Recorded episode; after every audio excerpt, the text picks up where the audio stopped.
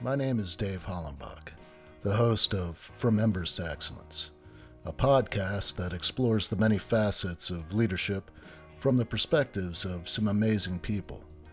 We discuss the triumphs and failures that have shaped our lives and our leadership philosophies. I've found that it isn't whether we fail that defines us, but when we do fail, how we respond. Leaders dust off the ashes and use their failures as fuel to work harder and as lessons to come back wiser and stronger, more resilient, more determined, and more committed to excellence. Today I'm speaking with Julian Chapman. He has over three decades of experience engaging teams and organizations, from small groups to thousands of employees, building their leadership capabilities. His leadership knowledge is augmented by his 30 plus years. Um, one of his uh, dual careers was that of a member of the Canadian Armed Forces, from which he retired in 2014 at the rank of Brigadier General. He joined Forrest and Company in 2002, taking over as the president of the company in 2015. So, extensive experience uh, as an executive and as a high ranking uh, military officer. Um, known as a pioneer of thinking in the workplace, Julian is a master trainer in effective intelligence, and that is a trademark term, which he brings to organizations through keynote addresses or assisting individuals and teams in solving problems through effective thinking. His thoughts on leadership, organizational development, and accountability have been published in Human Resources Reporter magazine, CPA Bottom Line newspaper, and HR Professional magazine. In his spare time, Julian is a member of the board of directors of the Wounded Warriors Project, a charitable foundation that provides support for veterans, focusing on those suffering from PTSD. He co founded a charitable foundation for the Canadian Rangers of Northern Ontario that primarily supports at risk Aboriginal youth. He holds a bachelor's degree from the University of Toronto and is a graduate of the Canadian Army Command and Staff College and the Canadian Forces College and an alumnus of the U.S. Army War College. Julian, thank you so much for, for agreeing to have this conversation with me. Um, I want to talk about your book and uh, talk about your career, talk about your life. Um, so, welcome. Thank you very much for coming on. Well, thanks for having me, Dave. I really appreciate this uh, this opportunity, and uh, it should be an interesting an interesting journey in and of itself, right? Yes, sir. Yes, sir. Um, I, I like to always start off the interviews by getting a sense of you know the guest's background and and early life. So let's uh, let's start off with where you were born and raised, and you know what what life was like for you growing up. Well, it's uh, I, I don't usually talk about this, so uh, so I'm a little bashful on this because um, it's not something that uh, that one gets an opportunity to talk about very often. So um, uh, I I grew up in uh, in sort of northeaster of Toronto, Ontario, Canada, uh, in a small in small communities, uh, farming communities, that sort of thing. Um, I have no siblings. Um, my mother was uh, was born in Scotland, and my father uh, is a Torontonian. But uh, my mother passed away when I was seven years old, and my dad didn't know what on earth to do with me, and uh, and so so he would send me off to to to family and and friends, and then or keep me working as as hard as he could uh, to keep things going. Um, his uh, his career was he was a filmmaker and uh, he won an Academy Award in 1968. So he was quite a famous filmmaker. But uh, his uh, his film career kind of took a nosedive after the passing of my mother. But uh, you know he he tried all sorts of things and was very active in all sorts of innovative projects. So I guess that's a very long-winded way of explaining that uh, that I grew up as sort of an independent kind of kid, um, and much to the chagrin of my father, I had this interest in military history. As you can probably see, well, behind me, I've got all sorts of the volumes that my wife throws. Uh, tells me I can't have back in the in the house, so they're here in my office at work. but um, and that led me to an interest in the military. And so, as a young 17 year old, I joined up as a private soldier uh, for a summer job.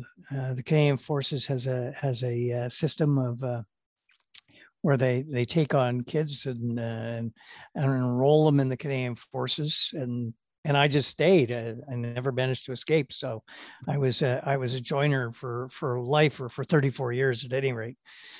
Uh, so um, so that's kind of the the backdrop, I suppose, uh, from from that standpoint. And I think uh, my my early days as a, as a young private soldier, um, I, I, I looked at the leadership around me, and I, I and I, I think in my arrogance of youth, I sort of thought, hey, I can do better than that. So uh, so I decided uh, I decided after a few years of being in the ranks, being a, a private corporal, I would uh, I would apply for my commission to become an officer. Boy, did I learn uh, a lot along the way. Most notably that I you know I'm I made all the mistakes uh, in the book all the way along. So uh, it was the school of hard knocks as one as one moves up. So that that started me on the path of uh, of leadership development and and uh, as I like to refer to it, the, the journey of leadership development. So, I, I had a conversation with an individual.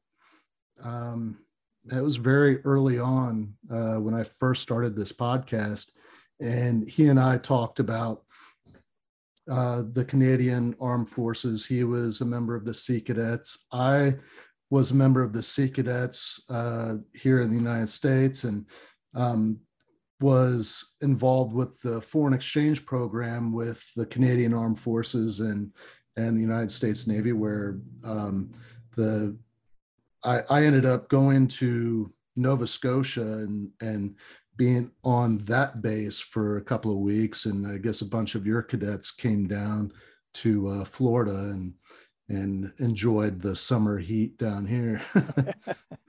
but um, yeah, it was uh, that was an interesting experience, and I, I thought it was pretty interesting that a lot of the the cadets that were my age were planning their full enlistment and they were actually getting paid i believe do they get paid at 16 17 years old uh, well, certainly 17 is when you sort of transition into the forces writ large from the cadets. I, I didn't manage to do the cadet program because where I was living, I was living in a farming community and on a farm. So there wasn't any cadets nearby. I had to travel 60 miles a, a night to go and parade with my unit kind of thing uh, in order to in order to serve.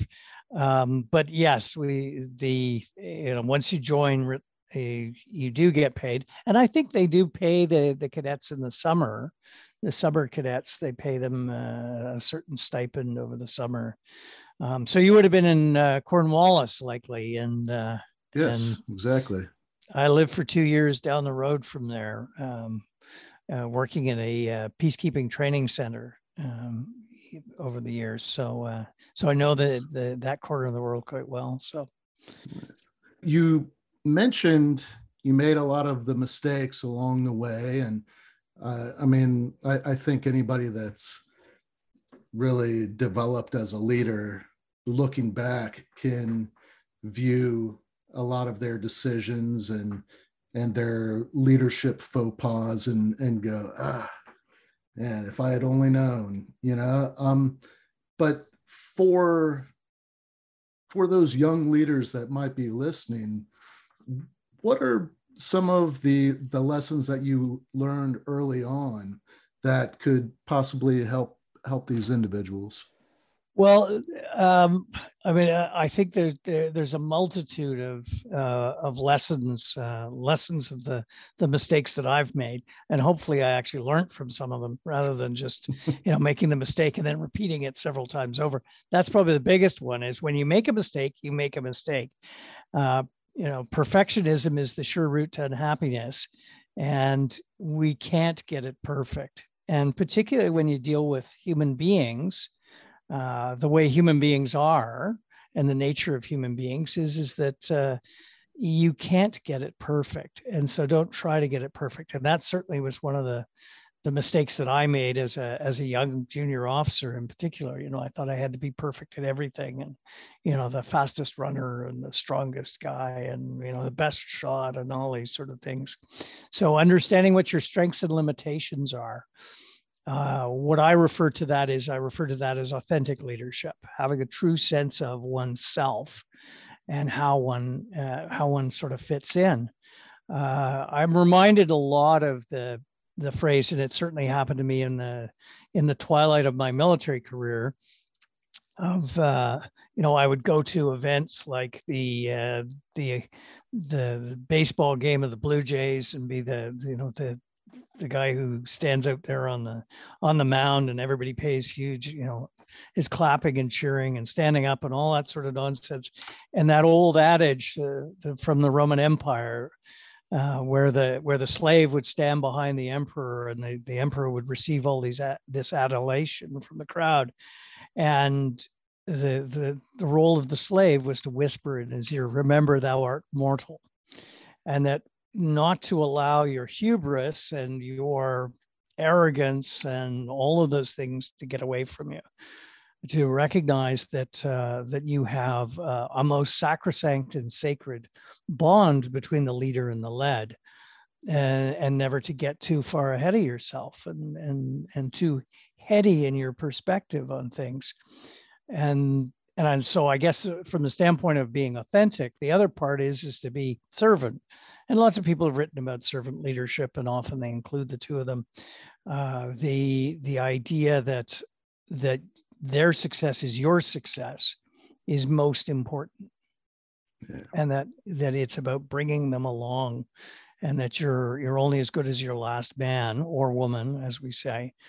You know the, when you uh, when you take that platoon out for a run or you or you're doing presentations to the executive in your civilian career you're only as good as what you put the team out there to do. And and it's you can't go and say well it was because of them it's because of me. I haven't built them and I haven't grown them and I have not transformed them. And so I, I suppose the, the third element of beyond authentic servant is transformational. Recognize that nobody comes perfectly formed. There is no such thing as the as the perfect direct report out there.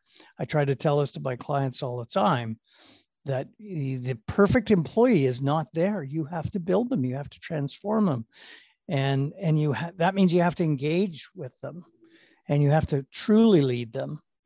So so being authentic being servant and being transformational i think are, are kind of the the three foundations that that every leader needs to understand.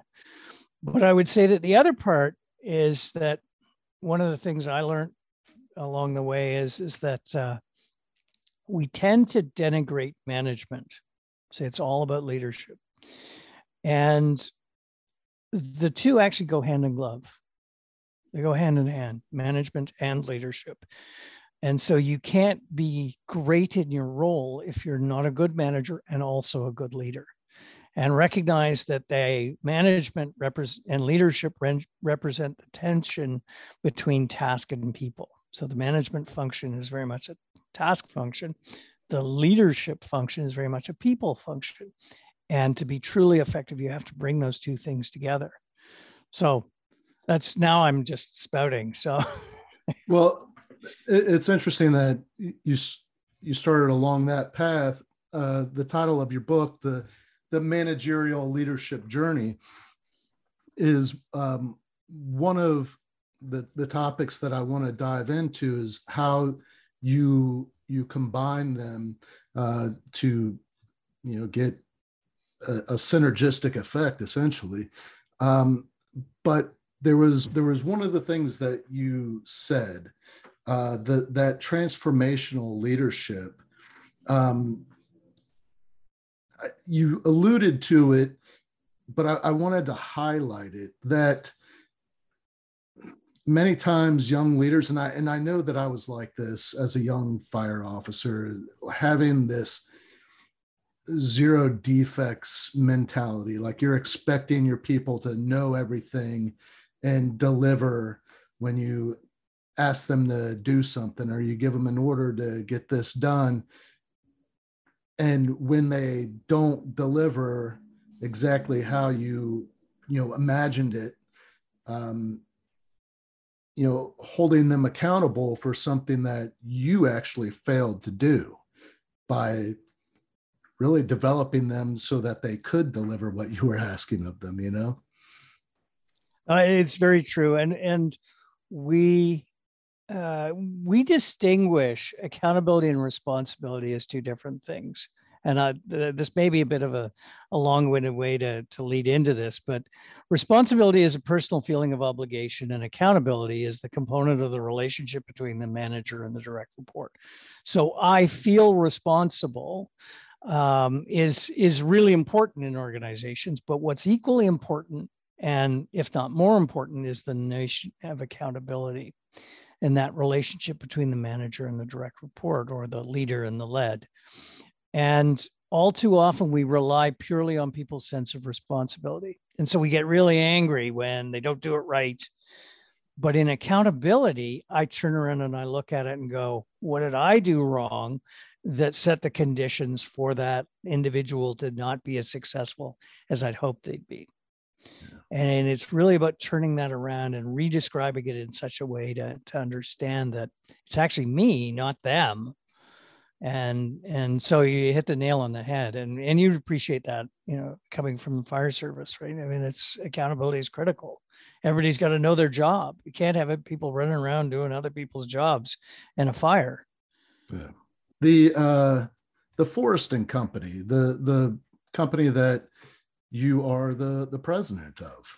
Um i i would like to hear maybe some of the journey uh, along along the way from starting there and then taking over as the president and then uh, maybe go into what effective intelligence is and and how you use that in in your organization?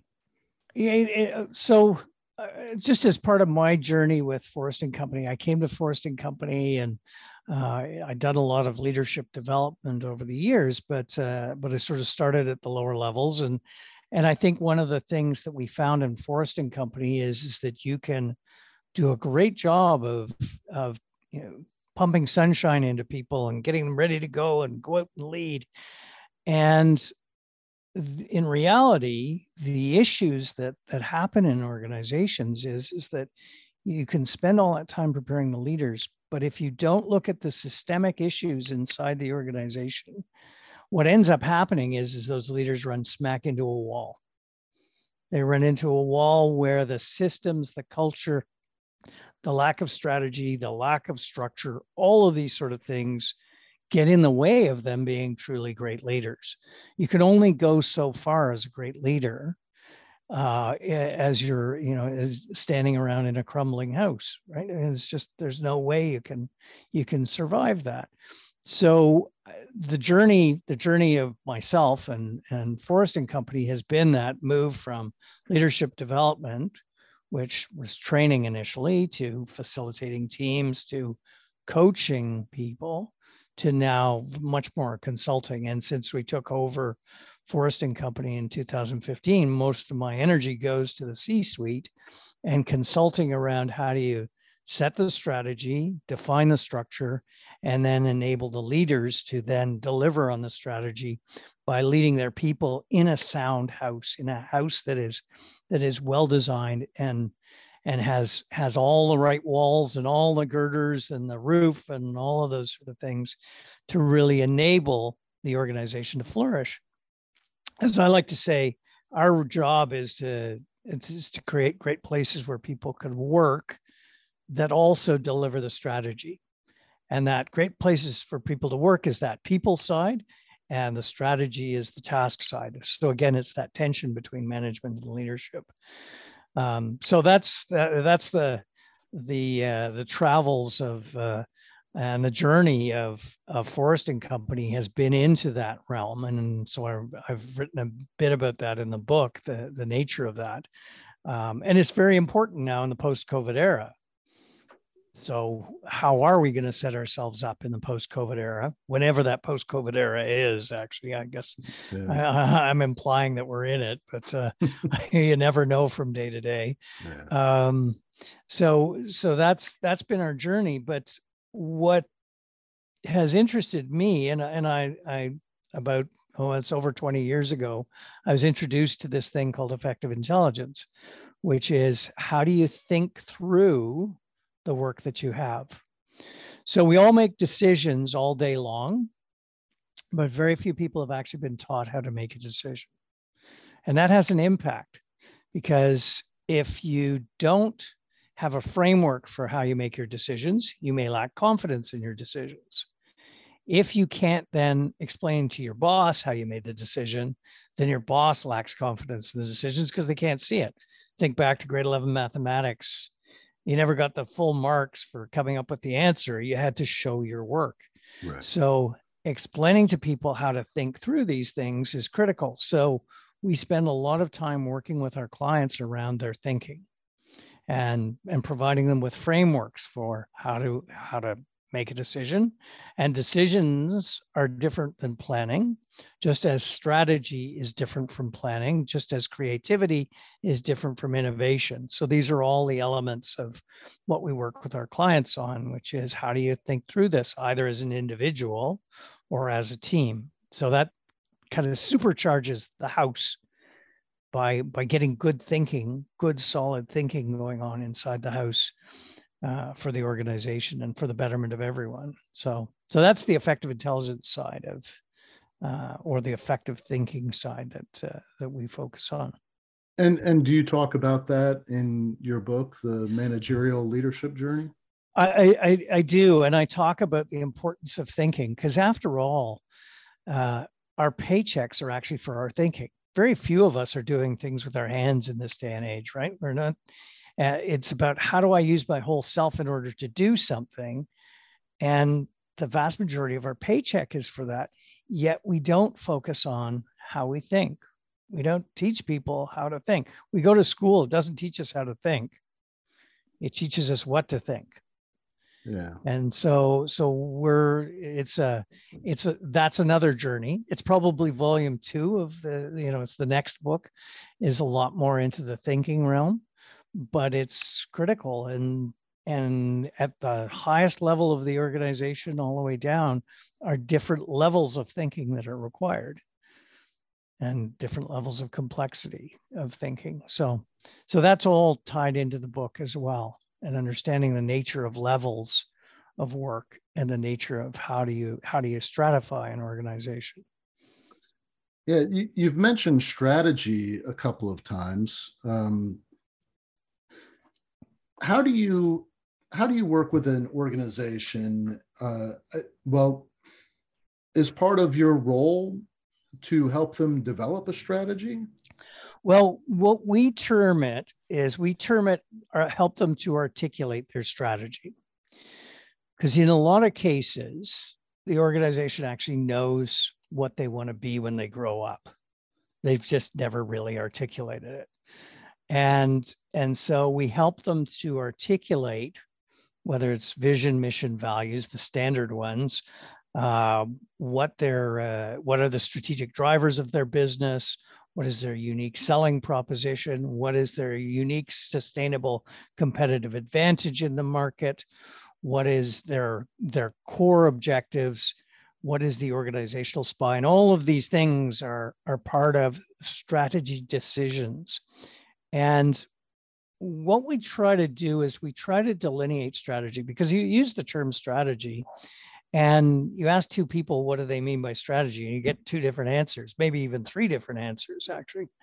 So with us strategy is very much about what do we want to be as opposed to the process to get somewhere. Because organizations are often not clear on what they want to be. They spend time doing strategic planning which is moving from where we are now to where we're going to go but they never have that end state or they often don't have that end state and they spend too much time um, and not to uh, not to decry consultants because after all i am one Um, but uh, they spend too much time creating these, you know, these magnificent things that sit on the wall. Nobody pays any attention to them after they've been done, and they don't live the strategy at all. And so it's about how do you integrate that strategy into the day to day for the organization to be what it wants to be. And so that's that's the kind of work that that we do. Uh, but it's about that articulation. So as part of the thinking, as part of this effective intelligence, it's about asking the right questions to unlock the answers to what the strategy of the organization needs to be. So we don't do what many of the strategy firms do, which is gathering all sorts of data and comparing them against this company or that company. It's about what does the organization really want to be? And sometimes that means you got to bring in the board, you've got to bring in the owners, uh, you know, depending on the nature of ownership of the business but you have to you you have to have that conversation about what do we really want to be and ironically enough it's the same for each and every one of us too. We have to decide what we want to be. Well, far too often we go through our lives without clarity of what we want to be. You know i always wanted to be an astronaut. I, I learned very quickly that uh, you know I, I didn't have any head for mathematics. That's hence why I'm not even in financial institutions, right? Um, so I, I had to give up on that one, but but really being clear on what we want to be is a critical thing for each and every one of us to be able to fulfill the life that we want to lead. And we often don't do that. The book behind me, I, I, talk about that very thing in there. Um, and uh, yeah, it's it's really interesting that we're having this conversation because I I talk about strategy.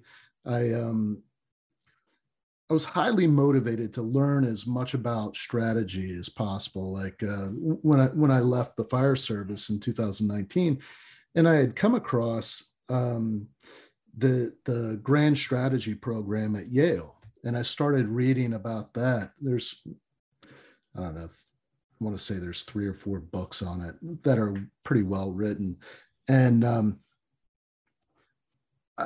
it's it's typically a program that future world leaders or even there's uh, there's officers in you know the the armed forces that will take time to go and and spend in this program. Um, it's I want to say it's a year long program. Mm. And and what it does is it develops these young leaders to have big picture thinking. And they, you know, they read all the greats, you know, the, the Art of War, On War by Clausewitz, uh, The Prince by Machiavelli. And it was interesting. It was a lot of the same books that uh, I want to say is on the the reading list at the Army War College. Um, right, for sure. But uh, I, I got really interested in it and and thought you could apply those same principles to your life, and tried to come up with a formula that would be easy enough to explain and walk somebody through and put it in the book. It's uh, okay. But um, I, I, want to dig in more uh, to your book and and really what what motivated you to write your book?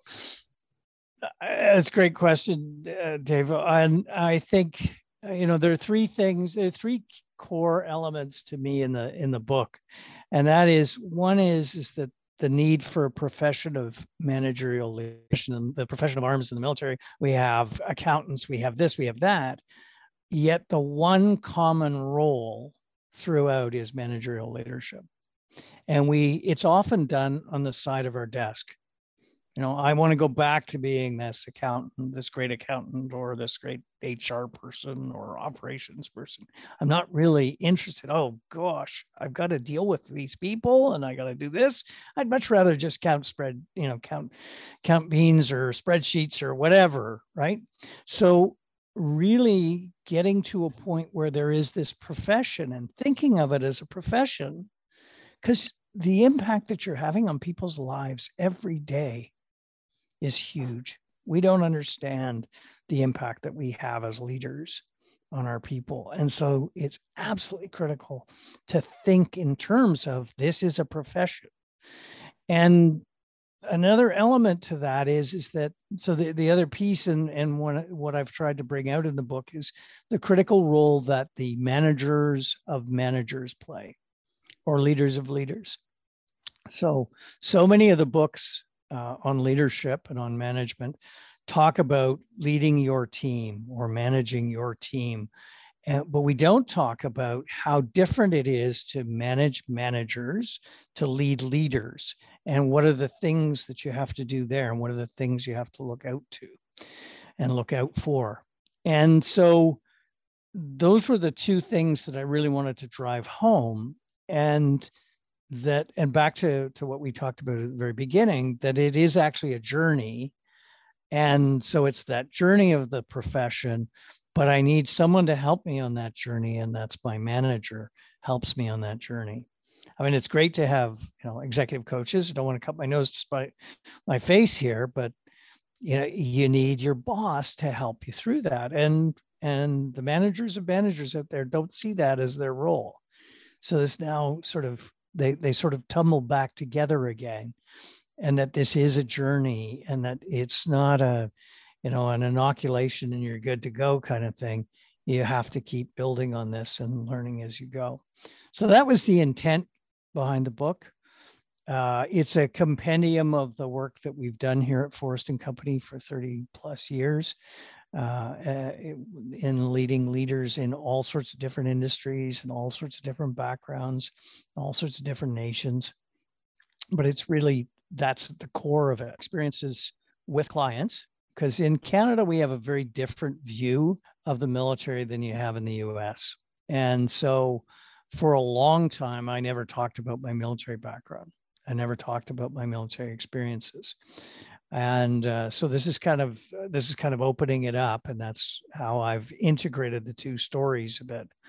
But uh, but it's the same the same issues. It's all about human beings and and how we deal with human beings and how we work with human beings and how we get them to get the task and the people together. So, uh, so I'm I'm sort of bringing this to the forefront now, whereas before one kept it kind of hidden and you didn't talk about it and that sort of thing. So that's the other part.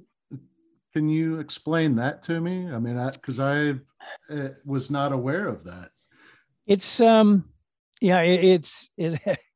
uh, it, has been an interesting it's been an interesting experience and and part of it is is because we don't have the same martial perspective you know, we have a very very small force very few people have served now the war in afghanistan our longest uh, our longest conflict ever uh, has produced a, a, new round of veterans uh, but uh, but by and large, most Canadians don't have any experience with the military. In fact, their ideas of the military are based on Hollywood movies and you know those sort of things. So that's their attitude and their perspective. And so understanding uh, understanding how the profession of arms has looked at leadership uh, is something that's completely foreign to to Canadians. Uh, so that that that was the uh, sort of the intent behind behind it all, and and so much of what has happened, um, in well, just in the last in the last 10, 15 years, uh, around well the nature of conflict in Afghanistan. Uh, brought it to the forefront, and of course, we're reliving it now with the, the war in Ukraine um, and just just understanding the, the the nature of human beings and humanity um, is uh, has has changed things, and I and I think COVID as well. Uh, while it gave leaders an opportunity to be better leaders, um, I would hope that that will continue um, because they they they really had to focus there but I also think that uh, that there's still a lot for us to to learn from just what we've gone through in the last couple of years. Now that's sort of a meandering uh, a meandering answer to uh, to to where the book's from, but uh, but it it's um, it's it is it too is a journey. And we're going through, I think, uh, an interesting journey in, in Western civilization right now. Um, as we as we try to understand uh, where where we've been and now where we're going, I think uh, COVID taught us more than anything else the need for good thinking because we couldn't rely on anyone's experience unless unless you were around in 1919 in the Spanish flu. there was nothing to go on, so you couldn't rely on your experience. You had to be able to think things through. So so hopefully that will that will spur on careful thought and thinking, and hopefully it will also um, make us realize just how fragile humanity actually is.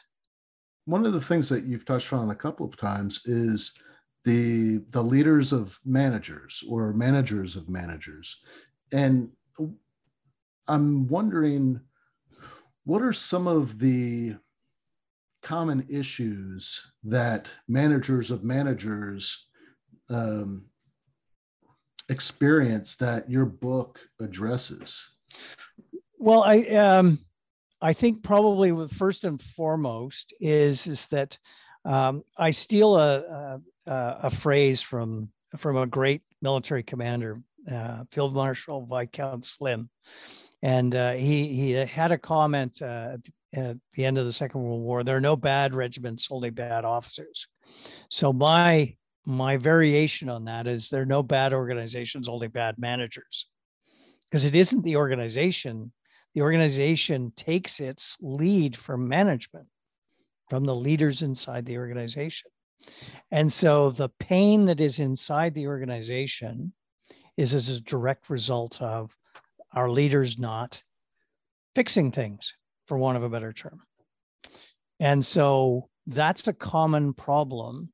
And managers of managers have to get on top of that. Now, sometimes they don't want to hear about the pain because in all likelihood they caused the pain right so so they'd much rather just keep blind to it but it's it's critical because it gets in the way of people being successful. And i know given your your background you'll appreciate this. Um, in in the book i talk about uh, something that's just sort of coming to the forefront um, and that is the nature of sanctuary trauma. So I spend my entire day in this workplace, or I spend my entire energies working for this company. And if there are problems in the company, any of the pro, I, I have nowhere to go. I have nowhere to get away from it. And so, just as as we found, uh, particularly in the first responder community, some of the, the highest issues of of trauma reaction and post traumatic stress are as a result of sanctuary trauma, where I've survived the trauma of the fire or the ambulance call or the police call. And then I go back into a workplace that doesn't care for me. And that's the nature of sanctuary trauma. And I think there's a variation of that that will impact all businesses, not just first responders. It will impact all businesses because I've survived COVID and I come back to the workplace and the workplace doesn't care about me. Now that's linking in some of the some of the elements of mental well-being, but I think in the last 10, 15 years, mental well-being has come to the forefront for for everyone. Uh, it's uh, it, it's a, it's an important initiative. Uh, you mentioned Wounded Warriors. Well, so Wounded Warriors in Canada has been predominantly, well, actually all, all but in the early cases, is is about post traumatic stress disorder. Um, we have a very, as you're probably well aware, you know, we have a, an extensive uh, healthcare system that takes care of physical injuries, but we didn't have clarity on the mental in, injuries that were occurring. So the unseen injuries that occurred. And that's that's the role of Wounded Warriors Canada was to bring that to the forefront. And now we're not we're we're not just a charity that uh, that that uh, goes out and and finds things for people. We're actually delivering uh, programs around mental well-being, and it started with veterans and then their families. And then what we found was that there was a tremendous need in the first responder community. So, so the fire, ambulance, and police services didn't have any of these these programs. So a lot of our programs now are directed towards. Now it's even further. It's uniform services. Uh, in Canada, our Coast Guard is different than the Coast Guard in the U.S., but we're now taking you know taking into account Coast Guard um, and and correction services. Uh, these people that, that go through trauma day to day, but they have no outlet. And it's important to care for those families because the families are the ones that suffer the most uh, in post traumatic stress. How did you get involved with the Wounded Warriors? It's a great question. Um, I, will. Uh, I, I, don't think I'll ever forget the the first instance where I was introduced to Wounded Warriors Canada and the work that they were doing, and I was asked to go to a, uh, to an offsite that they were having, and they had brought together a group of reservists.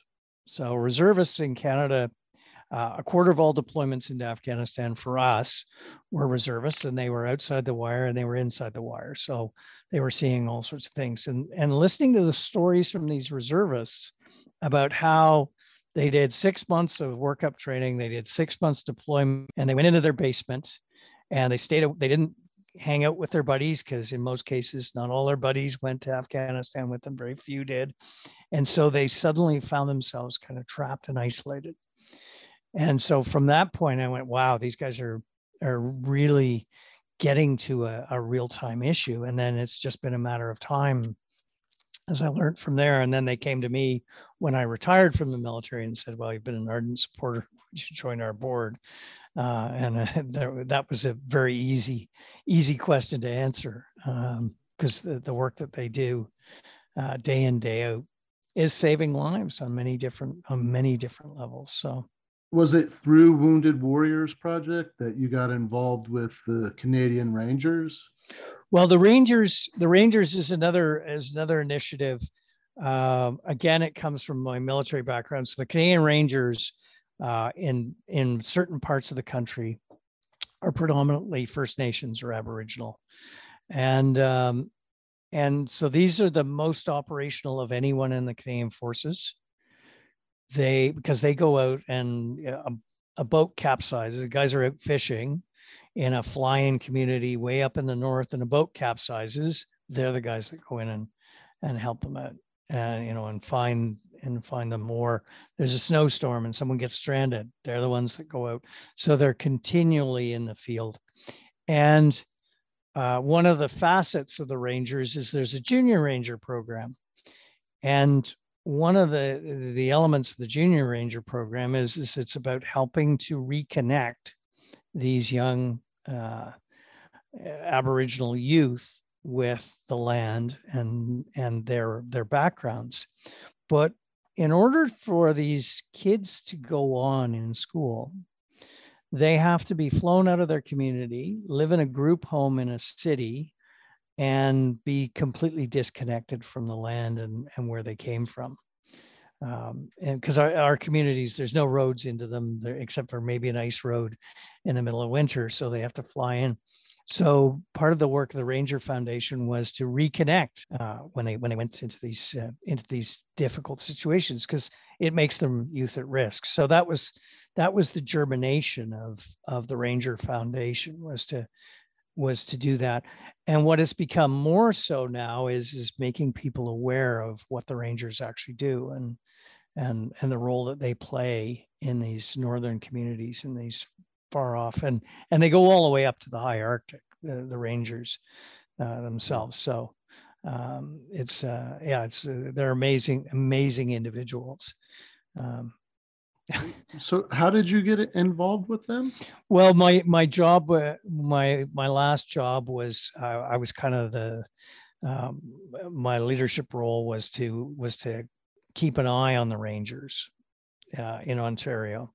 Um, and so i spent time up up north with them um, you know, creating a good laugh for them because I, you know, minus 50 degrees Celsius weather and you'd be fully bundled and they'd be out there in their sweatshirts and all this sort of stuff. Or, or I'd go off on a snowmobile and, and fly off into the ditch and they just go, oh, they just shake their heads and, uh, you know, that sort of thing. But um, the, uh, my, my job was to, was to work with them and to, and to, uh, to help them.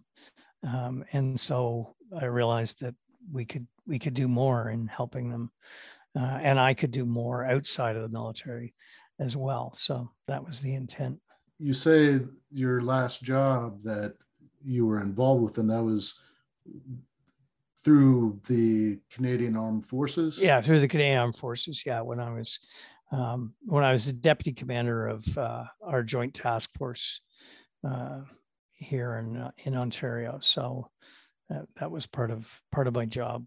Um, Many of the things that we were just talking about really points to you not just talking the talk, but you've walked the walk. You've experienced these things, and the the one thing that caught my eye was the enlightened leader and the engaged manager. Right. So the the foundation of the enlightened leader is to me is this authentic servant and transformational leadership. So exercising those. And it's needed now more than ever. So it is about coming out of the darkness just like the enlightenment age of coming out of the darkness that uh, that has uh, has overcome us you know because we really we were all about the task and you know make as much money as possible and all those sort of things. And then I think eh, so. Certainly, COVID was was the start of the shift, right? Because we had to take care of those people, and so so leaders had to become more enlightened. They had to be thinking more broadly, and and the leaders of leaders need to lead their people to be more enlightened to be more authentic to be more servant to be more transformational it can't just say it's over to you to do that all on your own. The, their managers, their leaders have to help them to do that. So that's the nature of the enlightened leader. The engaged manager, on the other hand, is the task side of things. So it's about carefully defining the work and the expectations of the work for the individuals. And just as important as defining the work or the accountabilities is what are the authorities that the individual needs? What are the authorities they need to be able to have over other people's work? Because that's often the struggle.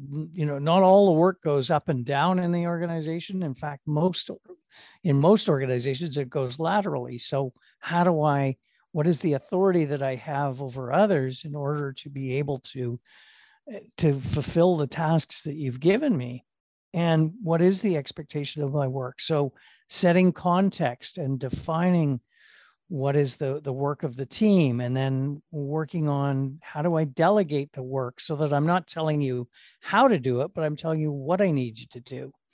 And then monitoring and coaching people to help them through that all the while continuously improving. Because that's what management really needs to focus on is continuous improvement. That's the role of management. Only managers can do that you can't expect your direct reports to continuously improve because they'll be continuously improving and you won't know what they're up to right they need to come back to you and say this is what i need this is what needs to be fixed here yeah. and we we often don't look at continuous improvement through that lens we see it as big programs and this and that. It's basic fundamental of management that managers practice continuous improvement. They get best advice from their people. So we talk extensively about best advice, which is that honest feedback.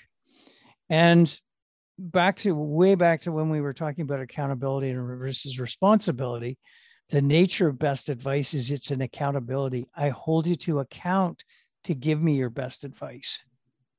It can't be based on your sense of responsibility because those with great courage will stand up and say, hey, this is wrong. No, we need to hear from you, and I need to demand best advice from you. By the same token, and this is where the engaged uh, manager and the enlightened leader sort of comes together. If I am inauthentic as a leader, I will not want to hear that best advice, right? I will shy away from that. And I will not accept that because if I'm not an enlightened leader, I don't see that as I'm helping the organization. I'm being servant and helping you, and I don't see it as being transformational. So the two have to come together the engaged manager and the enlightened leader. And and the mechanism of that truly is this notion of giving your manager your best advice.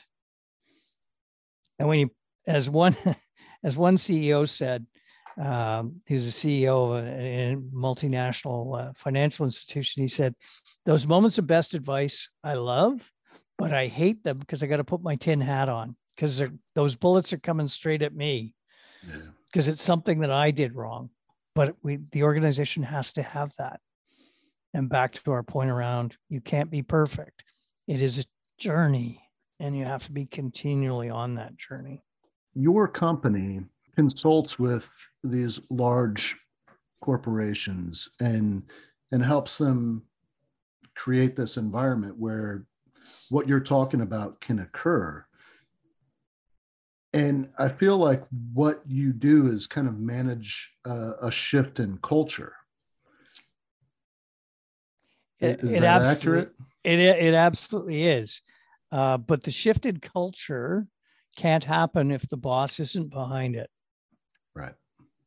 And too often organizations say, well, we want this, but we're not willing to be disciplined and to put it in because it requires change. Yeah. And, and understanding that dynamic of change for people. And again, we're back to the manager of managers or the role of my manager or my or my leader is, is to help me through the change to show me the way through the change. Because naturally, human beings do not embrace change. Yeah. We lean on our old way of doing things. That makes us whole. Uh, the analogy I draw is, uh, you know, if you're wondering about where did I come up with that, think of the the new hire that you've seen in an organization.